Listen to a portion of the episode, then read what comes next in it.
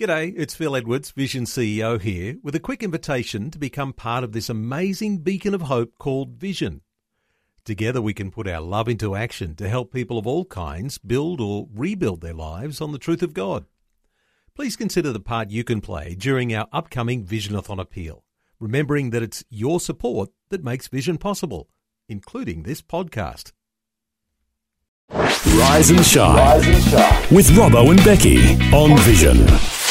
Well, we're joined on the phone this morning by Michael Jackson from Polio Australia. Good morning, Michael. Good morning, Becky. Good morning, Robbo. Busy month for you guys. Explain it a little bit about what's happening this month. Uh, yes, uh, so we have Polio, Austra- um, Polio Awareness Month, uh, which is um, a month celebrated each year for those polio survivors um, from the epidemics, uh, mm. both that occurred in Australia um, and internationally. Mm-hmm. Um, and it's uh, a month to kind of bring awareness to the uh, still the, the, current ongoing um, presence of polio worldwide. Um, notably, this year uh, it's now down to just Afghanistan and Pakistan. Yep. Hmm. Um, in terms of the, where it's endemic, uh, mm. but certainly uh, our attention uh, from Polio Australia and for Polio Awareness Month in Australia is more directed at the survivors of polio from wow. the Australian epidemics, but also those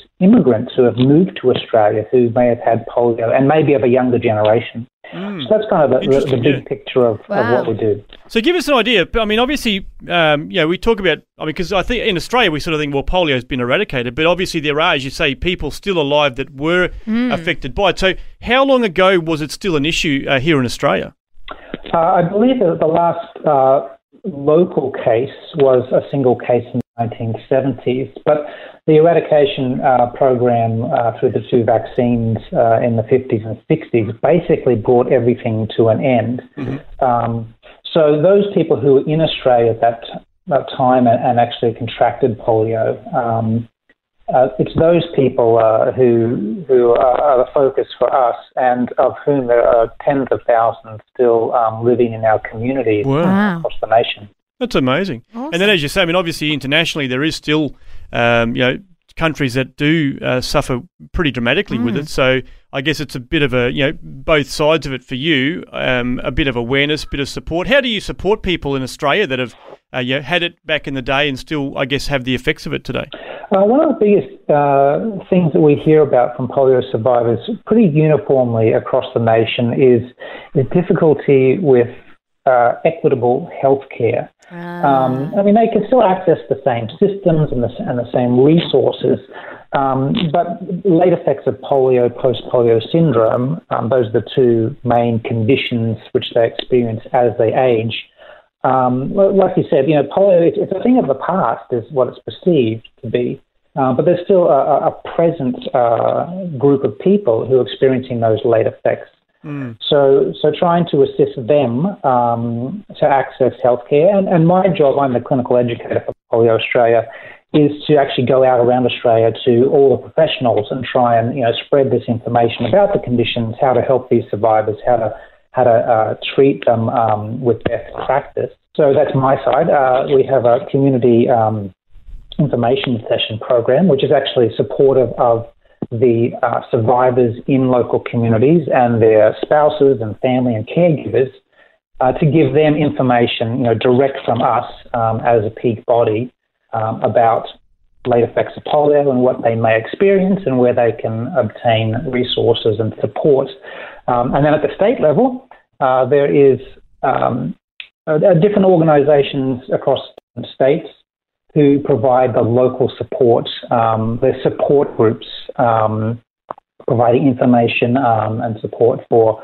for what resources are available within the states um, in terms of getting access to assistive technology, uh, or, or where's a good clinic um, that's aware of polio, um, uh, what what type of therapy um, is advised, uh, and just the support that they can get from speaking to each other um, is extremely valuable. So, mm. so there's kind of a, a network um, amongst the states, and then uh, Polio Australia is the kind of peak body. Cool. Excellent. That sounds so good. That's well, good awesome. on you for uh, doing that and for raising the awareness. Certainly. Uh, yeah, for me, I would have had no idea that it was you know, still an issue with the you say tens of thousands of people that are surviving uh, from uh, polio back in the day. So uh, appreciate your yeah, yeah. input on that, Michael. And yeah, I, I would encourage people to check out polioaustralia.org.au if you want to find out more about the work that these guys are doing, polioaustralia.org.au. But uh, certainly for uh, this month in particular, and we should mention before you go, Michael, tell us about the uh, treasure hunt that you guys are running this month. So, one of the activities we're running this uh, Polio Awareness Month is a treasure hunt, uh, and it's oriented to the known polio survivors in Australia that we have contact with and the state organisations have contact with.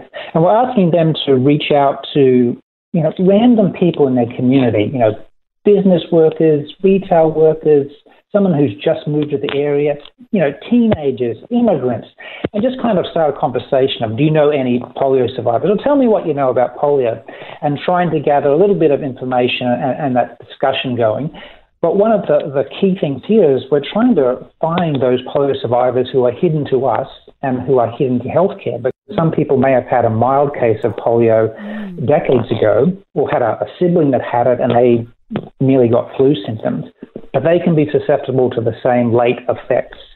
Um, so part of the outreach this month is to see can we uncover some of those those people who could use our support and use the information um, to better their healthcare and, uh, and their life as they age. So so that's something we're kind of excited about, um, and hopefully we'll get to uncover a good number of people who can use our support. That's really good, mate. Well, thanks for for, uh, for sharing yeah. that, and uh, obviously details about that and all the other work that you guys are doing is on the website polioaustralia.org.au. Yeah. Indeed. Thanks again for your time, Michael. Hey, thanks, Robert. Thanks, Becky. Thanks for taking time to listen to this audio on demand from Vision Christian Media. To find out more about us, go to vision.org.au.